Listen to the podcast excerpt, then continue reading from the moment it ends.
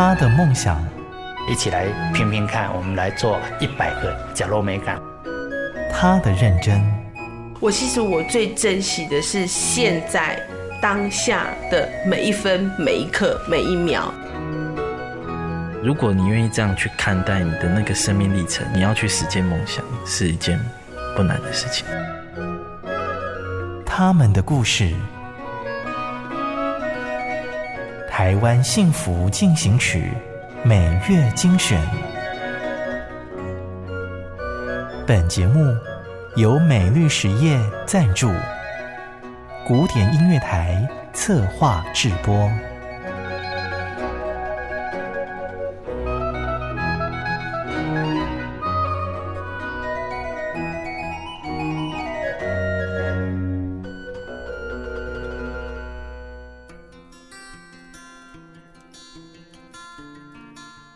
台湾幸福进行曲，找回部落的猎场，南投仁爱乡南丰社区。国道六号走到尽头下交流道，一进入南投仁爱乡往清境的路上，假如没有留意由石雕所装饰的南丰社区的招牌，将会错过这里的第一个原住民部落。我们在南投县仁爱乡。哦，进到清境农场，哦，往这一条路走的第一个原民部落。那我们以前的传统名部落名称叫阿朗东岸部落，阿朗是部落，东岸是我们以前旧旧部落的名称。那我们是三个聚落组成，像上梅溪、天主堂跟南山溪。那我们这个另外这个部落就是以赛德克族这个大的鱼群，那加起来大概是整个仁爱乡的十分之一的人口，大概一千五百人左右。带领我们进入部落的是南丰社区发展协会的理事长王家勋。他告诉我们，要认识部落，就要先从认识部落的家长什么样子开始。上面看到这个石头跟茅草的部分，就是赛德克族所谓的家屋吗？对对对，这个可以回推到一九三四年前，我们透过资料的调查、文献的分析，再透过祈祷的焦点座谈，那我们大概抽丝剥茧，又来把它组合回来。那这边其实你可以看到，我们的家屋其实坦白讲，它是单体单室半穴的形态。所以单体单室，就是里面没有隔间。呃，原则上我们里面的格局，大家看到会有一大张床，两小张床。可是，在两张小床的中间，我们看到是一个类似像煮饭的地方。对对对对对对，我们透过这个三个石头立起来，就是我们火灶架，所以变成说我们在这边就会去生火。原本其实这边有住人的话，这个火是不能灭的。这个火器，坦白讲，它用烟熏的方式呢，可以达到防虫，然后它也可以当柴薪煮饭。那二来，二来是它里面如果火一直在烧的话，它可以控制里面的湿度。所以在我们择地的时候，祈祷是很有智慧的哦。哦，所以它选择通风良好的地方以外，其实这边在烧，其实冷空气下降，热空气上升。所以它这边一烧，你你那个房子如果选对位置的话，它的烟不会在这个里面充斥。好，我现在。跟私家拿来这个就是我们的传统弓嘛，传统弓。赛德克族的这个传统弓跟我们印印一般印象的弓不太一样，它高度很高，很高，很高，非常高，大概有一百超过一百七十公分。哦，像我一百七十三公分，然后你看它的高度还在加我一个手高。对，小孩子到了几岁就可以开始训练？就是成年，成年所谓的成年就是我们的大概十五六岁成年。对，去山上真的就是有祈老，还有自己的家，自己的爸爸，他会把这个猎场放给你，放给你，然后让你在这个猎场里面打到第一只动物带回部落，那就是代表你成年了。然后成年那时候就可以开始拿弓。然后可是我们赛德克族本持的一个条件就是，不是不会为了游客的生存去打造它属于他的弓，因为我们赛德克族的文化本来就没有为小孩子和女人做工嘛。所以说，我们还是把持那个一个精神，一个传统的精神。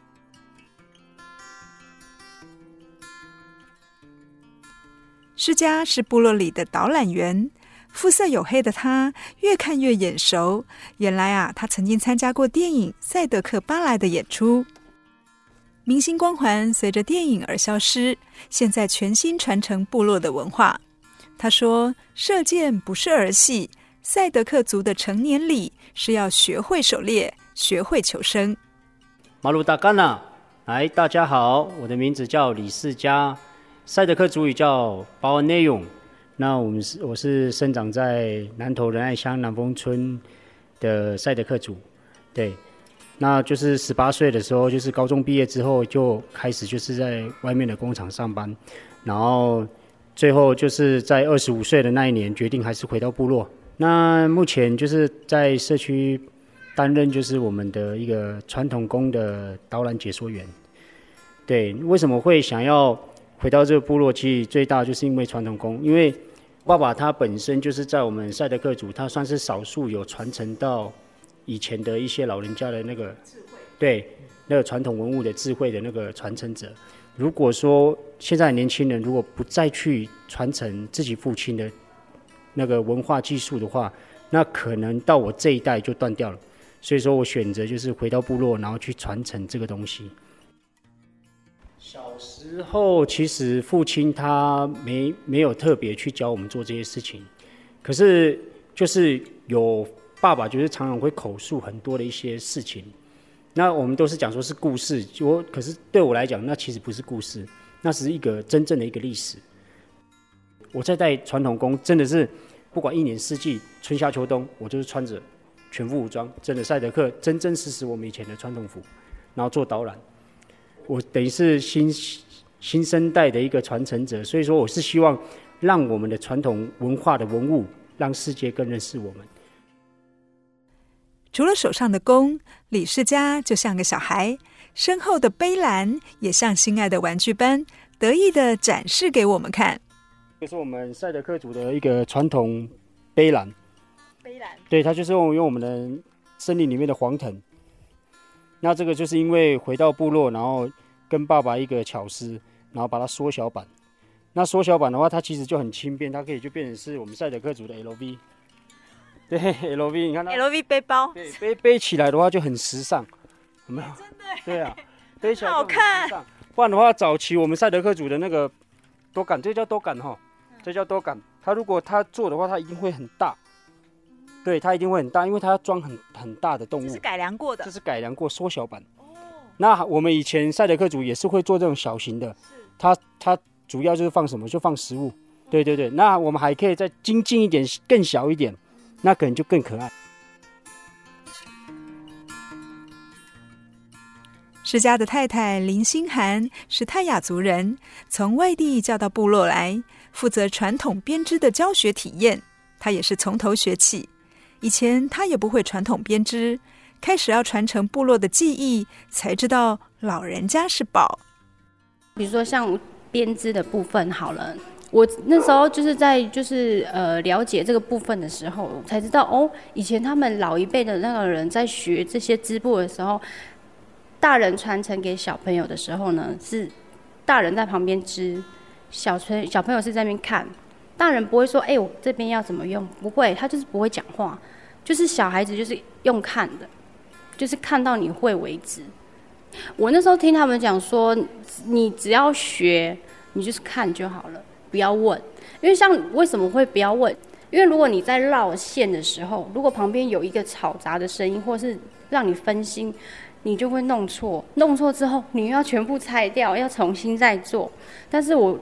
交到这个部落的时候，才知道，哎，其实我们原住民可以发扬我们自己的文化，可以慢慢传承给我们的下一代。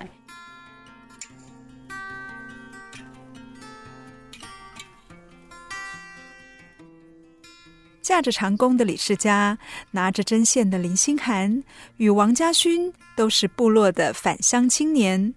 齐老告诉他们，要秉持一个信念：部落的文化绝不是娱乐，更不是商品。而是祖先留下来的重要宝藏。来我们这边体验的，你有发现我们不做一件事情，就是弄纹纹面贴纸。对，因为那对我们来说其实是很重要的事情。其实那个老人家看了会很难过。所以像我们这个在外面的游子很多，我们那时候打造出来是希望像他们回来有一个学习的情境的场域。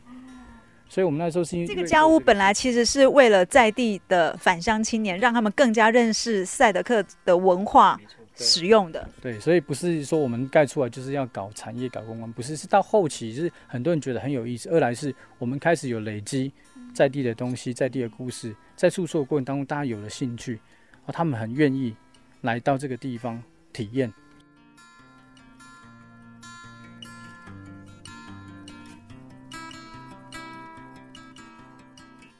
回家看似简单，有人却走了十年。赛德克青年王家勋，十年前满腹理想的回到部落，却只得到了一句话：“你在外面工作就好，回来干嘛？”这似乎也是所有返乡青年第一个要面对的大哉问。很多可能受过高等教育的这些年轻人，他回来到地方，他也很想要解决地方的问题。但是不得其门而入，啊！你一个外地回来的年轻人，你说要改就改哦，怎么改？对不对？他一定会有这种疑虑啊。那你要怪他吗？其实不是怪他，是要真正你要融入这个部落里面，让他了解你是有能力，你是有那个方法，你是有那个工具，是可以带大家，哦，往那边去，能做一些改变的时候，他自然而然就接受你。南丰社区是王家勋成长的家乡，如今却连门槛也跨不进来。于是他试着抛弃所学，把自己的这碗水倒光归零，跟在齐老旁边，听着祖先流传下来的故事。所以我刚回来的时候，其实我试着去融入了，然后我就开始把自己倒光，我学的都忘记了，什么管理那个都不要去谈了，试着跟大家坐下来，好好喝一杯茶，好好跟他们请教，到底这个部落以前长什么样子，你讲给我听。然后我跟你学习，好，然后二来是那那种戒心就会慢慢减少。还有我跟真的跟你一个匠师学习一项专业的时候，他自然而然会透过那一个界面，就告诉你以前生活长什么样子。他就会把你那个背后的含义，他的隐性的知识就会透过这个界面呢转出来变具体的。好，那你就透过这样的一个学习过程，你就会试想说以前的生活到底长什么样子。就我刚刚提到说，我其实跟很多的匠师开始学，我就开始盖家屋嘛。那时候没有设那没有一些计划的经费的时候，我就跟他们讲说啊，那我们我常听你们在做那个田野的调查，你们就谈到很多事情都从家出发。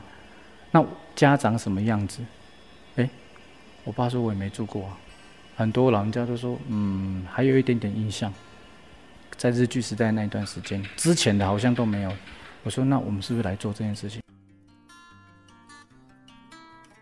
一石一木重建长老口中的传统家屋之后，王家勋终于获得了部落的认同，并开始带领南丰社区发展协会来推广部落文化。他决心要把这条对外道路成为青年返乡的入口。家勋的弟弟王孝良从小就对料理有兴趣，碍于部落谋生困难，本来他想要去都市当业务员，但是哥哥的一句话。他回到部落，重新燃起他的料理魂。因为现在很多厨师都是希望求新、求创意，要改变它。可是当我回来第一年的时候，其实我跟他们都一样，希望去改变我们传统的料理。花了一两年的时间，发现这些创意、这些改变，反倒让原本的味道不见。所以说，才发现说我应该要把原味给找回来。走进南丰社区的料理教室共识餐厅，不再是圆桌和烤山猪肉，而是美轮美奂的中岛式厨房，以及如法式料理般精致的原住民传统菜，惊艳了我们的味蕾和观念。一开始改变味道而忘记妈妈的味道的时候，其实那是我的错。所以到后面把妈妈的味道延续下去，然后妈妈觉得说，她原本的东西没有被改变。而到了我这一代，是上一代跟下一代的结合，而且可以让料理能够变得更出色。妈妈其实她就慢慢释怀了，也就不会再有那么多冲突了。而且讲真的，在传统的一些点心的东西、一些料理的东西，我还是会让妈妈出马，因为只有一件事情，他们在地的部落妈妈才是真正的厨师。因为我们在做每一项工艺技术上面都有嘎雅，都有规范，都有规矩的。那我们的族群里面，你看这时候其实祈祷只要一两句话的把核心的价值带出来，其实就是我们要守的精神。他就讲说：“跟贝亚，打干了，好好看顾部落，够用就好。”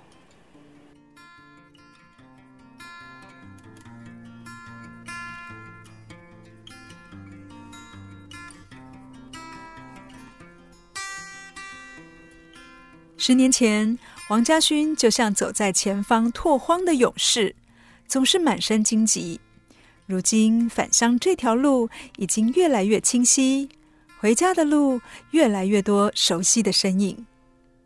我常讲嘛，现在青年返乡其实面对两个问题，第一个是传统知识体系的思维啊，然后第二个其实是我们对自己的陌生，所以他有时候想急于改变，就会有冲突啊。一定会有冲突的。那我有跟他们提醒哦，青年返乡它不是口号，哦，它是一个反省的过程。当你下定决心要回到部落做这些事情的时候，其实你要不断的反省思考，这个过程当中我们扮演的角色是什么？哦，那你有没有用你的专业跟你你自己的去协助地方解决问题？哦，这个是很重要的。哦，我们不管我们目目标目标管理目标在这里，这个过程当中你怎么走？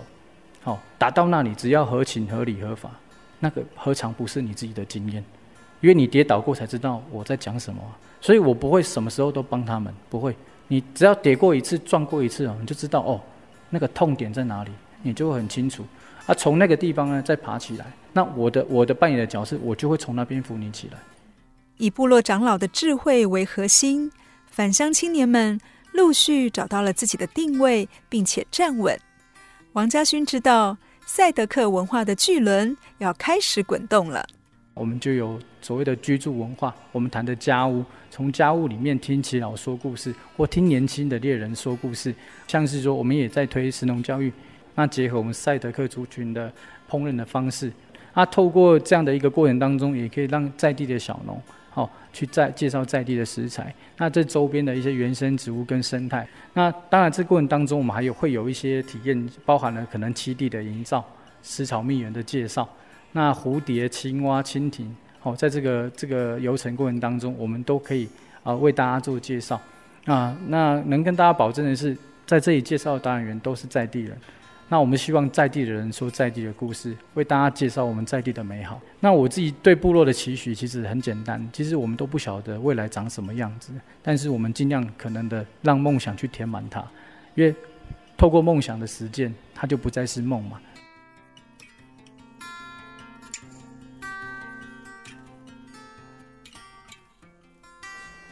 我到最近哦，老人家接受我们的说法，他是说，家训。你们几个年轻人在做的事情，我觉得你们也很像猎人呢。为什么？你们在用不同的专业，在不同的领域为族群、为族人奋斗，你们也是猎人。你们在走我们一样的路，只是那个猎场不是在山里面打猎，所以这是让我们很感动，是被我们被认同了。二来是我们做这些事情，确实对地方产生了一些改变。这个号称“山中传奇”的仁爱乡南丰社区，一群在地的青年团队肩负起回家的任务，推出了一系列赛德克族文化探索深度之旅，要让全世界都爱上这里。